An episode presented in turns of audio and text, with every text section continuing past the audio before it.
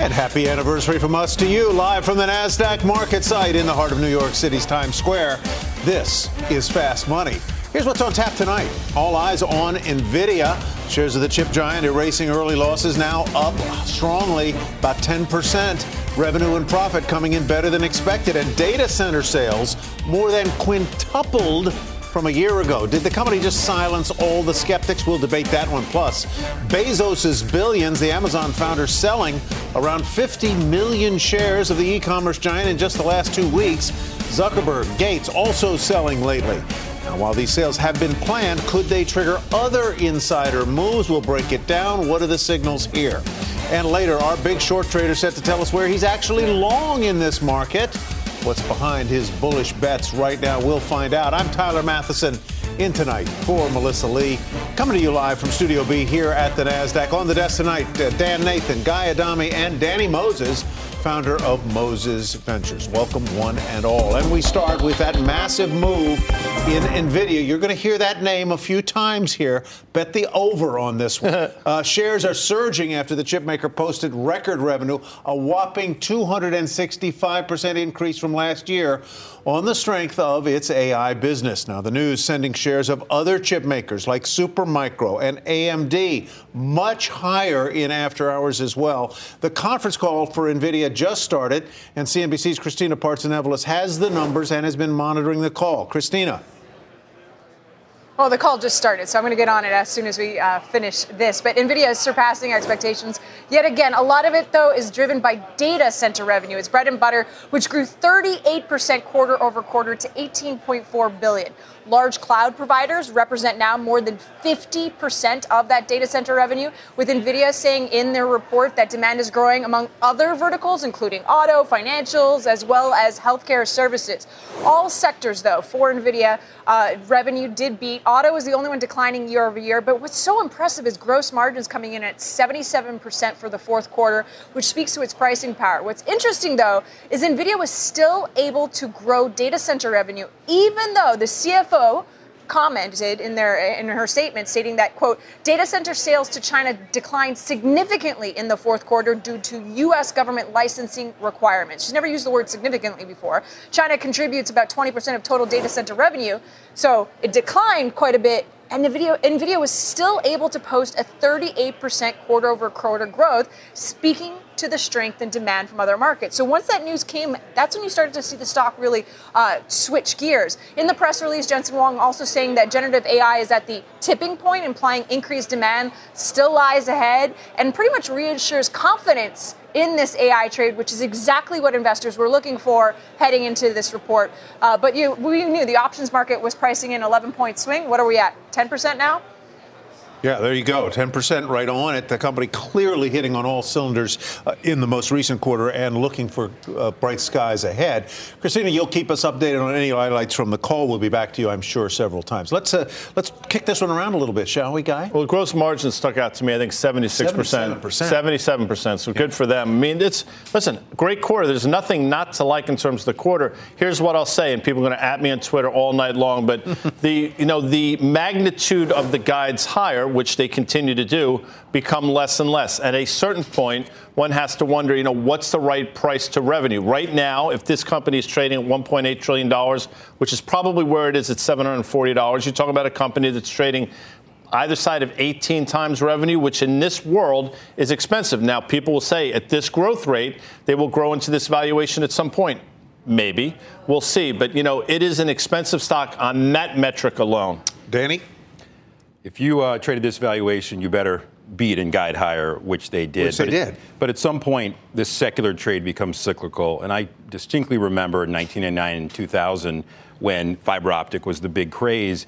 And yes, there was a need for it, right? We were growing lasers and everything. But at some point, the secular trade becomes cyclical, and you can't maintain these margins over time. But for the stock to trade down like it did in the aftermarket quickly and trade back up, 1.6, 1.8 trillion. I don't think it matters what the market cap is. Can you? The, the, we were talking earlier. Can the law of large numbers make the future harder for this company? For sure. At some point, the margins. It gets so heavy. Sure. It's a great company. They're in a great space. I would never short the stock at these levels. But let's see what happens. It's getting ready to be a pretty decent short. I tried doing it a couple times last year, and that did not work out particularly well. I'm just, you know, and, and, again, I never thought we'd see the sort of magnitude or the consecutive magnitudes of the beats and raises that we did. And so a quarter like this is clearly a great quarter. When I look at really what was expectations for the guide right here, you know, consensus was what for the current quarter that we're in, about $22 billion in revenue, okay, and about a little less than $5 in earnings. And they guided to 24. So that's up 9%, okay, um, Um, in the quarter. But some of the whisper estimates were the, were the buy side. This was in print. These were like brokerage houses that I that talked to a, a lot of these buy side accounts. They were expecting maybe 24 to 25 billion. So the guide came in below the whisper. So when you look at this sort of price action in the aftermarket, and this is obviously a massive stock, big pools of capital are not trading right now. Okay, so we had this swing. So do you d- depart from what uh, Guy said a moment ago? There's nothing not to like in this report. No, there's nothing not to like other than expectations, right? So that like, we talked about this a little bit last night. So if you're um, a hedge fund, right, and you were expecting maybe a guide to 24 or 25 billion, and they guided to you know maybe just about 24 billion, you're going to expect them to beat that if everything mm-hmm. continues mm-hmm. to go. But are you buying the stock here right now? And I think not. So let's see how this stock trades.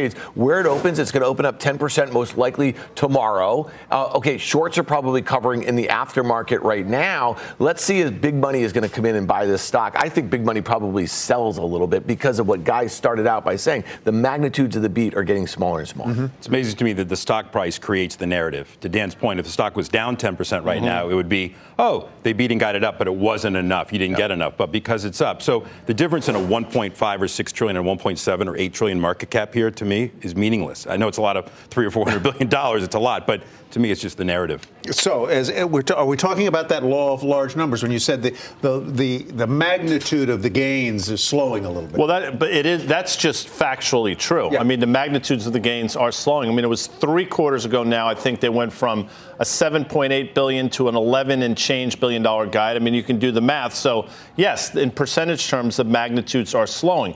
The question I guess you have to ask yourself in this sector, which is a highly cyclical, at least historically, you know, at 19 times ish revenue, 18, let's just call it 18.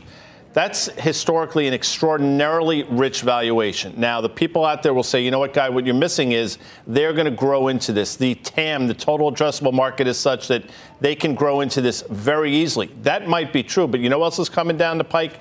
Competition as well. So you see 77% gross margins. A year from now, are we talking about the same gross margins, or are we talking about competition coming into the space and those margins contracting? Those are the questions you have to ask yourself instead of just, I would say, just blindly saying this is a secular story that's going to last forever off to the moon. Remind me where this stock was a week ago. Was it in the high 700s? 725, 730. I think in the after hours today, it traded down to 640. Mm-hmm. I think if we open here, I don't know what here is right now, but we're effectively at an all time high. So, yeah, I mean, we've done a bit of a round trip here. Yeah, you've, you've come back, recouped what was lost from the yeah. last week. And, and the all time high was 746 just the other day, I mean, okay. you know, on Friday afternoon. And, and listen, I'll just say this guy just mentioned competition. We know that it's coming. That's one of the reasons why AMD has doubled over the last kind of four or five months or so. This is a company that has 53% gross margins compared to the 77 that just printed. If they have a product that's almost as good, okay, as these high-end GPUs that, um, you know, basically NVIDIA has 90% market share right now,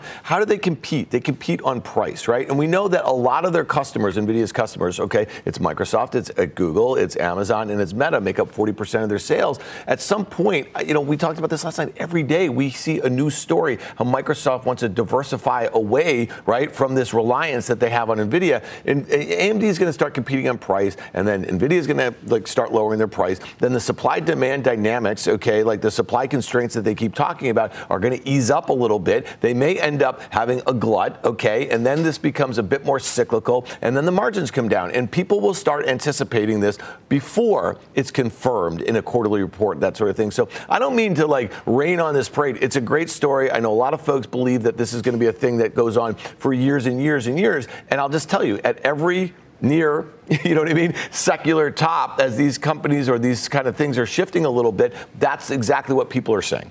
Does this stock, before we go to uh, Chris Rolland in just a minute, does this stock remind you of any other stock performance that you've seen in your career or in history? Uh, yes, there was of? one stock, JDS Uniphase, uh, back in mm. 99, 2000. I remember their name, yeah. Yes, and it was good company growth. And it, eventually what happened was people realized that you could take all the fiber that was going to be used, it'll wrap around the world 100 times. That the TAM was so was too big. It didn't work. The math didn't work. I don't think we're at that point yet here, but I remember distinctly that was the stock that stopped going up on a beat and a guide higher.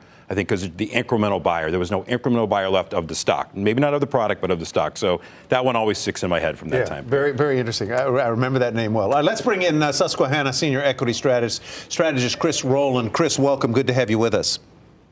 Thanks, Tyler. Are you in the Adami camp that says there's nothing not to like in this report? It was solid. It was right down the middle. I think somebody referenced some buy side surveys. We were in the exact same place. We were thinking they needed 24, 24 and a half on the guide. And so they were right there, dialed in. Right on the right on the button there. Is there any rain uh, to, to, pick up on uh, Dan's Dan's metaphor? There is there any rain on this parade that you can see? I mean, if you really want to nitpick, you can get into OPEX being a, a, a, little higher than we had thought. But, you know, this is AI. I'd rather they overspend than underspend, and they are doing so. Your price target is now what on this stock? Uh, I think we're at 850. At 850. And it's a, it's a lot closer to 850 now than it was three hours ago, right?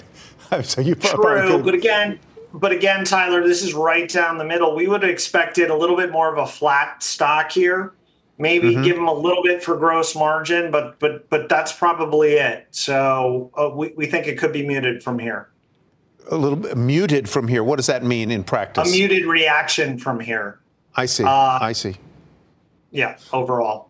Any questions? Yeah, so Chris, let, us talk about those buy side expectations and whisper numbers. And I think some of our viewers who are, probably not as in tune with this, right? So you have the consensus estimates um, that, you know, is basically compiling all the analysts like yourself and what their estimates are for a quarter or for um, whatever metric, right? And then you have the buy side, the, the people who are the holders of the stocks or sometimes on, uh, you know, on the hedge fund side of things who might be short of the stock. And they have their own expectations, right? Which are usually different from that of the consensus estimates. Where do you think consensus for the whisper world. Like like you just mentioned on the revenue, it was about 24 to 25. I kept on seeing that from different brokerage houses. So that's why I'm in your camp. I'm surprised to see the stock up 9, 10% in the aftermarket, given the fact that they just came in in line with what the whisper was.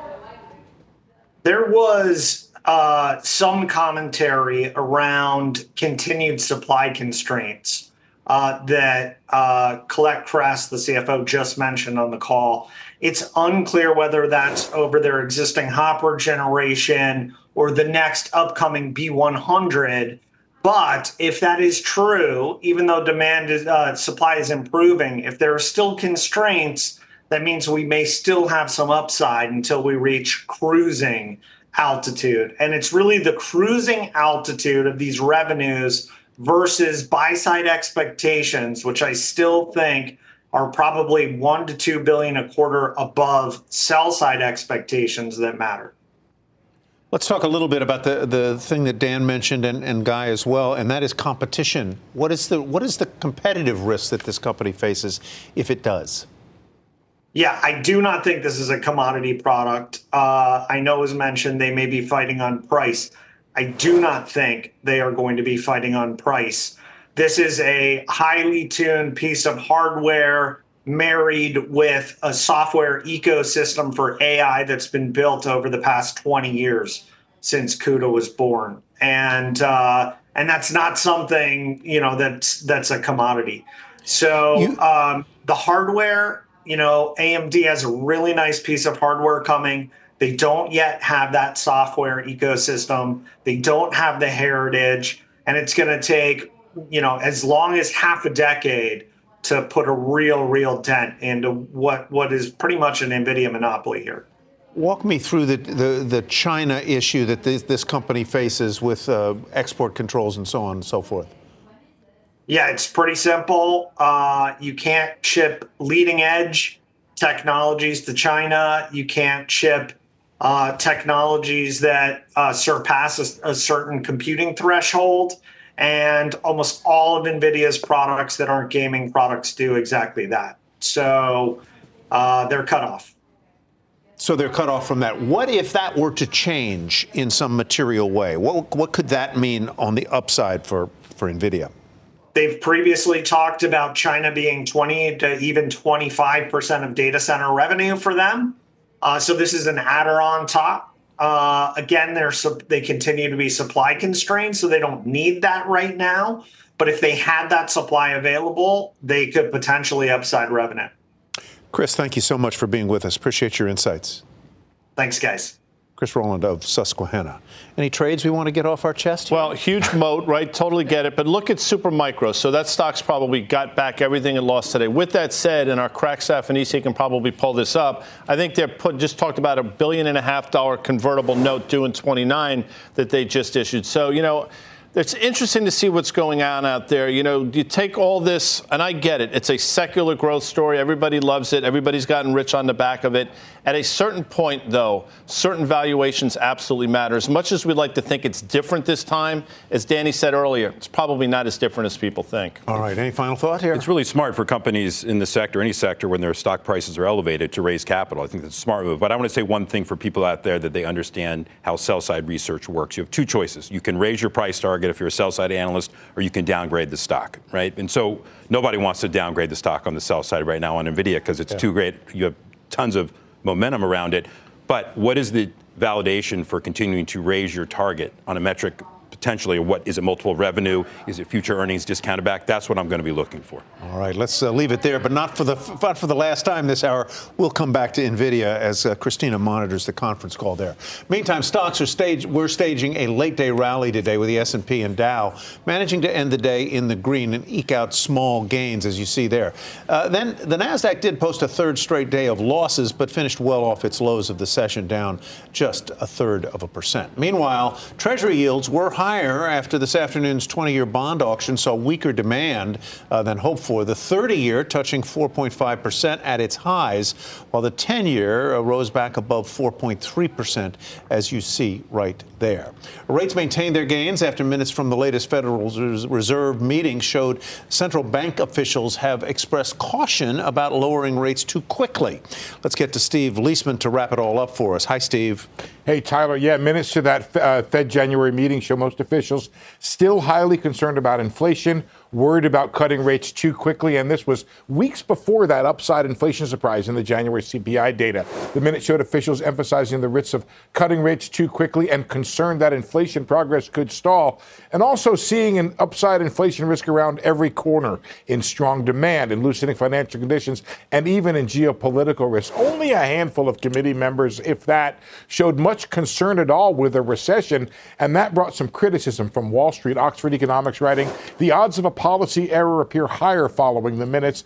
There is significant disinflation in the pipeline as the central bank waits for clear signs that the labor market or the broader economy is deteriorating. It will be behind the curve. The chance of a May rate cut now trading at the lowest probability of the year, just 30%, with more confident bets now centered on June and July for that first rate cut. If the Fed was this hawkish before that poor January inflation data, there's little doubt their positions have hardened from here. While many Fed speakers note considerable inflation progress, doesn't seem to motivate them to take any action in response. It would seem, Steve, that the higher for longer narrative is well entrenched at the Fed and, and maybe increasingly in the, in the eyes of economists and market watchers.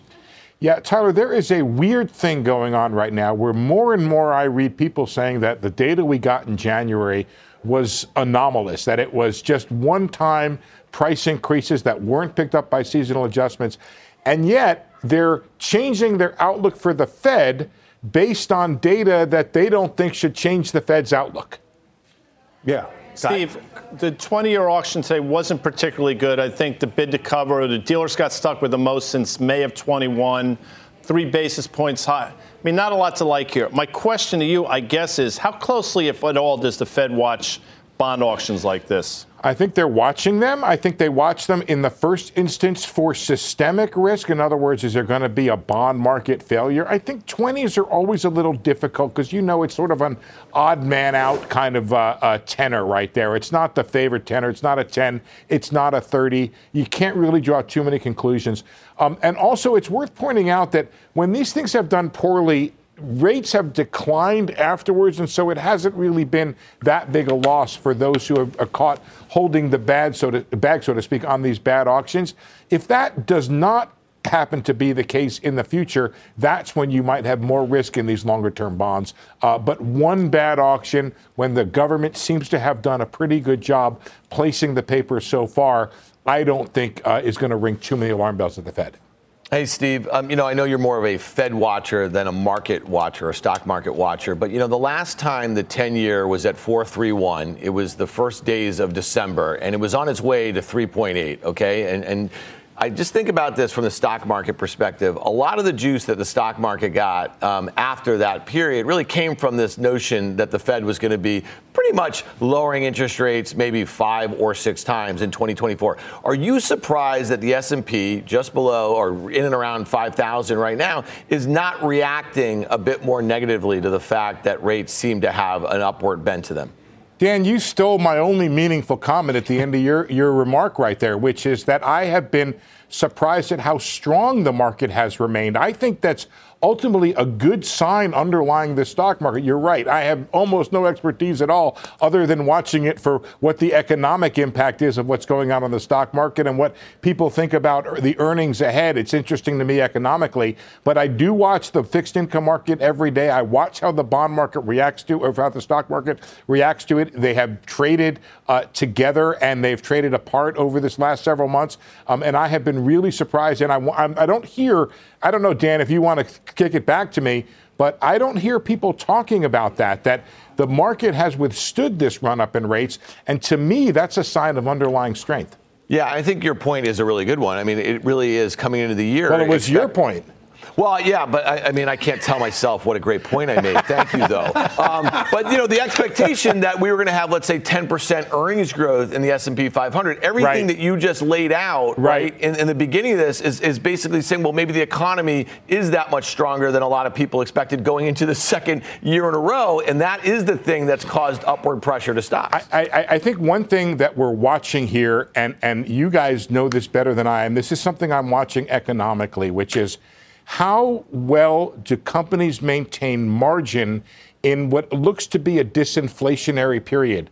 To me, the story inside the earnings is that inflation has come down, but margins have not been the big player in that declining inflation. It looks to me like generally those higher margins that companies achieved in the inflationary period a big chunk of it looks to be remaining right there. We'll see if it gets competed away, but right now that does not seem to be the case. Steve, you made a great point. Dan, you made an even better point. Thank you, guys. we appreciate it. Uh, thanks very much, Steve. Uh, Danny, any final thoughts here on, on uh, the Fed minutes and rates? What's the market telling, what the bond market's telling us? Yeah, so this higher for longer narrative self fulfills wider credit spreads over time, and that, that does the Fed's job for it. So to think there's going to be a rate hike, I don't think that's going to happen. And I do believe if and when the Fed does start begin cutting, it will be aggressive because of the reason they're going to start cutting things are really slowing down potentially. So, does the Fed have to do its cutting, what cutting it does in 2024 before the election? I don't really believe him matter? to his word on 60 Minutes that that's not what he's thinking about. So I'm going to stand with that. But no, I don't think that should be a factor at all in it. Maybe They'll I'm what they're going to maybe I'm cynical not thinking that way, but I really believe that he's just going to yeah. follow the course here. All right, coming up, it's not just Nvidia on the move. Plenty of other after-hours action to bring you in shares of Marathon Oil and APA Corp on the move as EV makers stall out. Rivian getting hit hard, down more than 13%. The numbers out of all those quarters are coming up and the inside scoop on some insider selling, what the latest C suite sales tell us about where the market is valued. Don't go anywhere because more fast is coming right at you.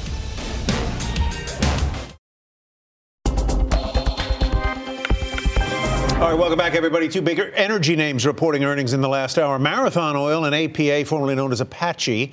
The stocks moving in opposite directions, though APA had been down more than 3% at its lows. Both companies' conference calls are tomorrow.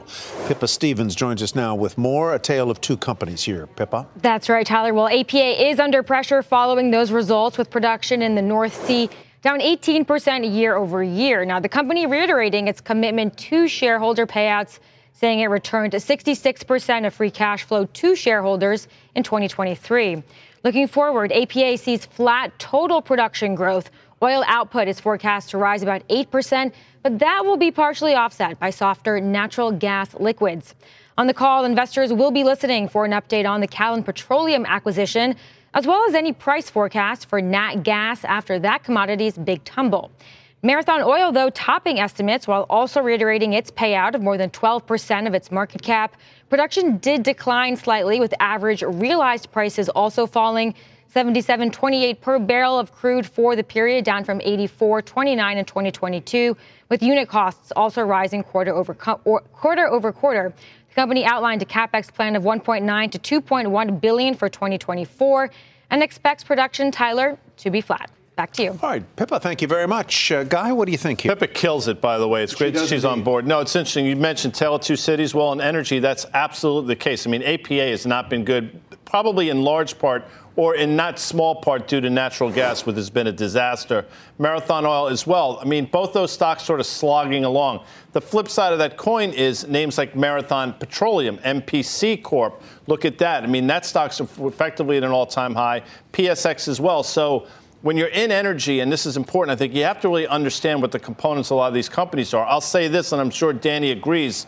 The big cap integrated names, Exxon, Chevron, Conoco, they're all just too cheap right here in this environment, given a broader market that's probably trading 21 times. And you have some of these energy stocks, some of them at half the valuation of a broader market.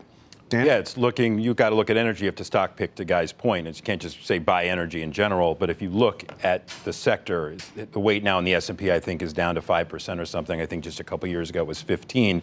I'm not saying it gets back there, but I think they are defensive in nature. The cash returns that are going on, the dividends, the buybacks, the mergers and acquisitions which are occurring, and kind of the move away from ESG. We saw a big announcement from J.P. Morgan, BlackRock, and State Street. Kind of, we're going to do our own thing. I think J.P. Morgan's probably sick of missing out on some of those M&A deals that are out there. So these companies now are these are great deals, and so I think whether these deals close or not, the Exxon Pioneer, the Chevron Hess, I think you can own them all. And we got another deal to tell you about here: Chord Energy to buy Enerplus for about 11 billion in stock and cash. This according to Bloomberg. Enerplus is up after hours. These two companies I don't know much about.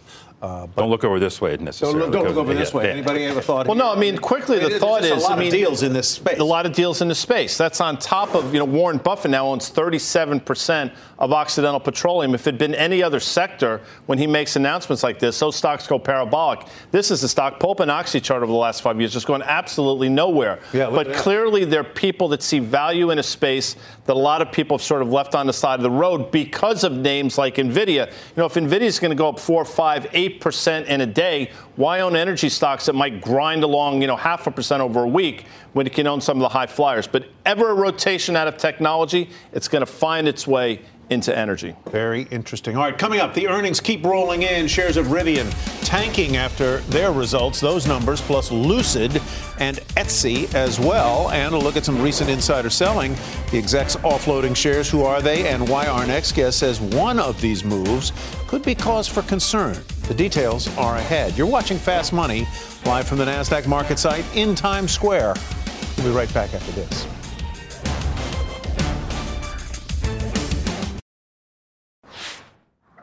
All right, welcome back to Fast Money, everybody. Stocks staging a late day rally, closing near their highs of the day. The Dow gaining about 50 points after being down as much as 225. It was a one tenth of one percent gain there. The S&P 500 up about a tenth of percent too, and the Nasdaq notching, however, a third straight day of losses, down about three tenths of a percent.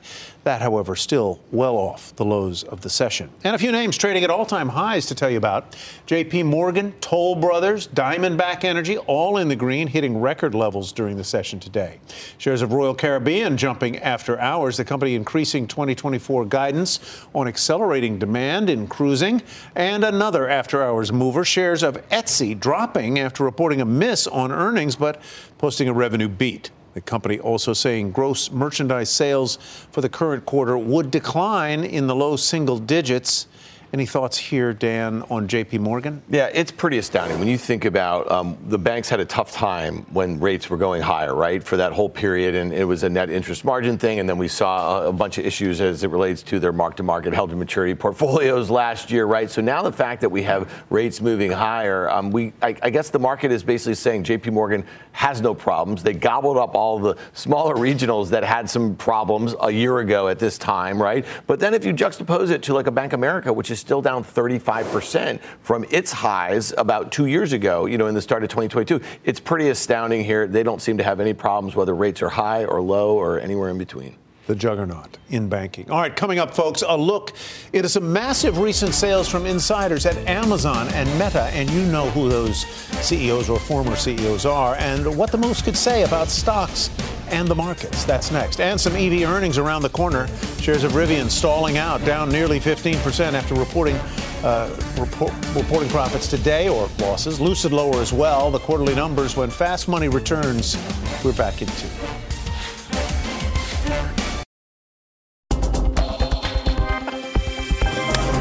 I have offended Guy. No, can you, I mean we got a, we got a couple minutes. No. We're, we're talking about Billy Joel yeah. songs. Yeah. And I said Billy Joel has as many good songs as he has horrible songs. Yeah. And then you and said I mentioned one. We didn't start the groaned. fire is a top five worst song. Not Billy Joel in the history of mankind. wow. And Billy's a fan of the show. I'm sorry, wow. but he knows it's lousy. Wow. Sorry. I, I, I, beg to differ. Anyhow, what's the one where you tell that riff? Uh, That's that, that one. Is that that one? Yeah, that's that that's one. that That's why I like it. It's lyrically, it's clever, man. Yeah, well. All right, let's get back to business Please. here. Welcome back to Fast Money. We are getting some headlines off the NVIDIA conference call that are moving the stock. Let's check back in with Christina uh, for the details. Hi, Christina.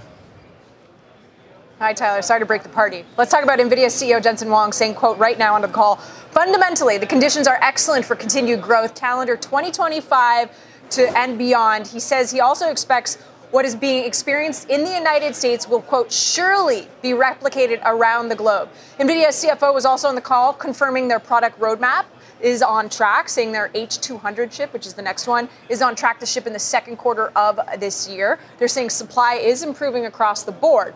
But the CFO and CEO both warning that we can expect or they can expect their next generation products to be supply constraints as demand exceeds supply. So this would imply the B100 AI chip that's supposed to be launched in March. So that I'm interpreting that as you can get the H100, the H200. Just know those are like the previous generations. But be warned, the B100 may take a, a little bit longer to get once you sign up for that. As for China, demand decline with Nvidia saying they have not received licenses to ship restricted products to China, but they have started shipping alternatives that don't require a license. So we know in Q4, data center revenue was hit big time by uh, by China weakness, and yet you still saw that 38% sequential growth. So uh, the call is still underway. It's in my other ear right now, so I'm listening in on that. Uh, but I'll send it back to you guys. Fantastic, and I'll be patient about my B100s. I won't get too uh, worried about it. All right. Meantime, mega cap insiders uh, making some massive sales recently. Jeff Bezos offloading about 50 million Amazon shares in just the past few weeks, and insiders at Meta and Microsoft also shedding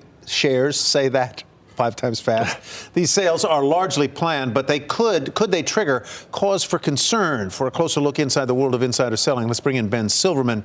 He's the VP of Research at Verity and uh, host of Insider Data podcast Differentiated. Ben, do these moves raise any red flags for you, or does one raise more red flags than another? And if so, why? Thanks for having me on, Tyler. Yeah, so one of the moves does, and that's Meta. What's interesting there is Mark Zuckerberg had been selling daily since the beginning of November of last year. Then the stock gapped higher to uh, over over four hundred sixty dollars earlier this month, and we suddenly saw an acceleration in that selling. So that type of behavior is a red flag. It makes us actually cautious about Meta's valuation because he's doing these daily pattern sales, and then he suddenly goes off pattern and just dramatically accelerates the number of shares he's selling. So that's the type of valuation oriented selling that we're looking for. If I am trying to use uh, seller or buy, insider buyer data, am I on firmer ground uh, watching the buys than I am watching the sells? Um, it, it's both. So, from a macro perspective, insiders are really good buyers. We've seen them buy, you know, the dips and the big events over the last 20 years whether it be the great financial crisis, the banking uh, crisis 2016, or the, the COVID pandemic. As sellers, they're not as predictive as a group because what's you know, we went through a decade-long bull market and there was a ton of insiders selling. So you have to break it down to the company specific level and you have to start looking at who is doing price-oriented selling. If you're selling all the time, what you're looking for is deviations in selling behavior. You're looking for unusual uh, types of behavior overall. And you're looking for this valuation oriented selling. So Jeff Bezos sells 50 million shares. but he doesn't do any type of price triggers embedded in his Rule 10b5-1 plan. What he's just doing is he's selling the stock over a few day period, and he's done that over and over for years and years. So, Ben, what, what can I infer, if anything, about the market's direction from the fact, as you report, that the ratio of sellers to buyers right now is 3.98. That is much higher than the historic ratio of 2.7. Is that in itself an alarming sign? So right now, that ratio is putting putting insiders on the edge of our radar. We've got about a month left um, before insider trading windows close for the quarter. So we've got a month to see what insiders are going to do. As, as we know, it's still earnings season, right? We're still seeing, you know, a lot of companies report earnings. And so over the next month, it's going to be really crucial for investors to drill down on the stocks they care about, the individual companies, and see what insiders are doing. Because as the quarter draws to a close, that's when we really start to get that tell. So right now, the insider selling is on the edge of our radar, and it's either going to move off the radar because maybe we get more buying, maybe we get an even out of the selling, or it's going to move closer to the middle of our radar and start raising more red flags. All right, Ben, thank you very much. Ben Silverman, we appreciate it. Thank you. All right, Guy, you flag something. Yeah, it's not, listen, it's not a market timing device by any stretch of imagination, but when the ratio gets to levels like we're seeing now, it should raise a little bit of a red flag. You know, you can say, you know what, it's fine. They're selling stock. They're entitled to do so. A lot of these things have been planned. I get it. We're not suggesting they're doing anything wrong. But when the smartest people in the world are selling to the magnitude that we're seeing now, you have to take notice. You might say, you know what, good for them. I'm going to buy what they're selling. But a lot of people would say maybe this is indication that they think the market's getting a little bit ahead of itself. All right, very interesting. We'll come back to this one, I'm sure. Coming up, uh, meantime, after hours EV action, shares of Rivian and Lucid Motors getting crushed after reporting results. Uh, we will kick the tires on the EV trade next. Plus, from big short to big long, the sectors and stocks Danny Moses thinks could hit the jackpot. Moses will lead us to the promised land. And during February, we are celebrating Black Heritage. Here's the VP of Corporate Social Responsibility and DEI at JetBlue. Our contributions to the world are significant and you don't know where you're going unless you can look back and see where you come from. And so celebrating Black History Month allows everybody to understand, celebrate, and recognize the rich contributions that African Americans have made in the United States, but that black people in general have made to the world.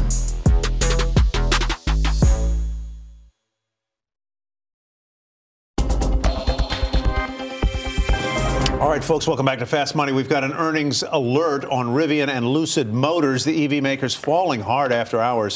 Rivian cutting jobs, seeing production below estimates. Phil LeBeau has been monitoring uh, these companies and has all the details. Hey, Phil.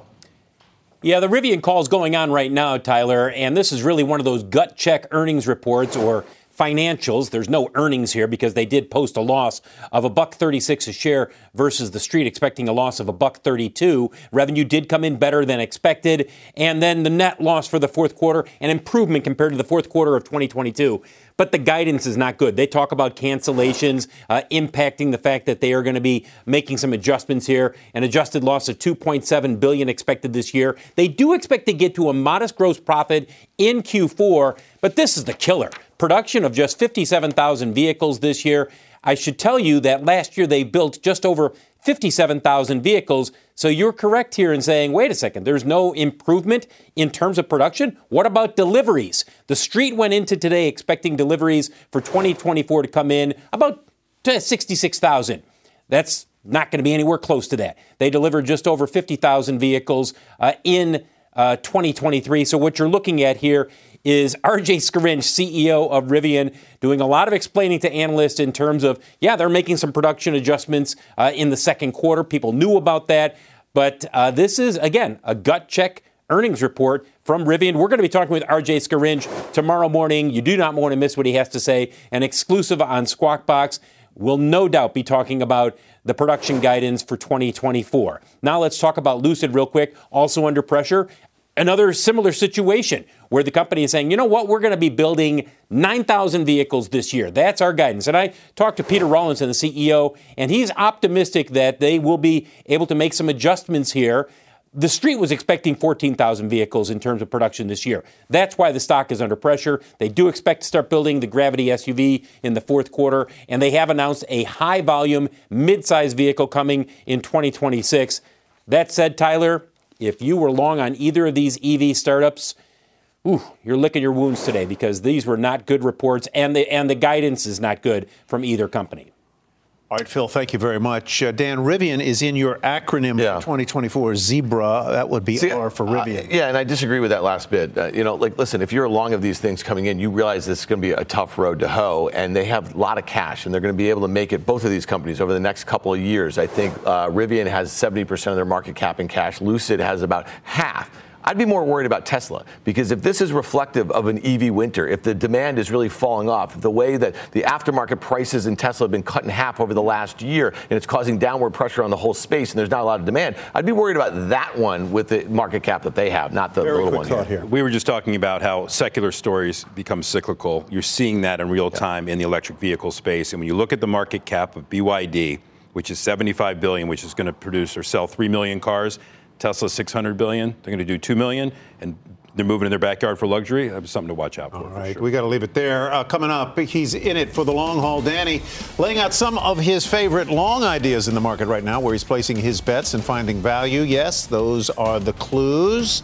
Next, more fast money in two minutes.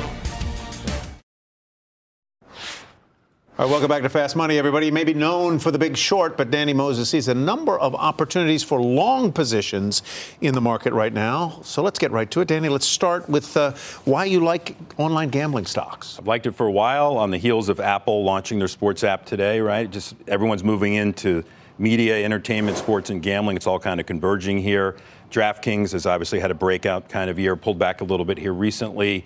Um, the quarter was really good, with the exception of bad luck that they had, meaning people were winning. To me, if you're a bookie, you always end up winning, so you want to take that. Jurisdictions are opening up. Uh, numbers are free cash flow positive. So Flutter in that space, FLUT, and DraftKings DK NG are probably my two favorite names. And you got California and Texas potentially. Exactly. Jurisdictions up, so. and a huge source of tax Big. revenue and something to watch. State of Illinois is proposing a 35% tax now from 15. So those are things you need to watch, but certainly a growth industry. Let's uh, move on to gold. Yeah, gold to me is a great hedge against all the geopolitical risk that's out there. It's a hedge against a mistake by the Fed or Treasury.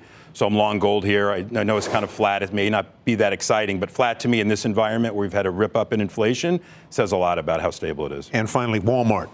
Yeah, Walmart, um, I've liked for a while. Great capital return story, not overly cheap here, 24, 25 times earnings. Just increased the dividend, which is the new great trade out there. Huge buyback in place, and they are getting the down trade from the consumer into their food, right? They're buying their food, so they win either way. Food prices keep coming up, they get that, they get consumer. If food prices come down, they get more wallet share comes in the store. And I would say that the mobile business is accelerating, and the e-commerce business just topped 100 billion. Quick thought. Yeah, you know, he's been all over the DraftKings um, for a while now, and I like that one. I probably want to wait a little bit for a pullback, but that's where you want to reload. All right, guys, we're going to take a break. Up next, final trades. We'll be right back. Let's give you one more check on Nvidia after those very good numbers and solid guidance. 723 up $49 a share or 7%. A little bit off the earlier highs uh, in our after hours trade, but but uh, a, a, good performance nonetheless. All right, let's uh, move on to our final trades and go around the horn. Danny, we begin with you. Long ExxonMobil XOM. ExxonMobil. Dan, what do you say? Yeah, Rivian's likely to trade Nvidia. at an all-time low. I'd probably look at it there. And, and Nvidia, I would not be buying it. I think it's going to be right on the day tomorrow. You, you, know, I love Danny Moses. I love the actor in The Big Short, but I got to tell you, Jeremy Strong's portrayal of the very handsome Vincent Daniel sticks out to me. Uh, Lockheed Martin, Tyler, and thanks for playing our home game. Thank you very much. This was fun, guys. Appreciate it. And thank you for watching Fast Money, Mad Money with Jim Cramer right now. All opinions expressed by the Fast Money participants are solely their opinions and do not reflect the opinions of CNBC, NBC Universal, their parent company, or affiliates, and may have been previously disseminated by them on television, radio, internet, or another medium.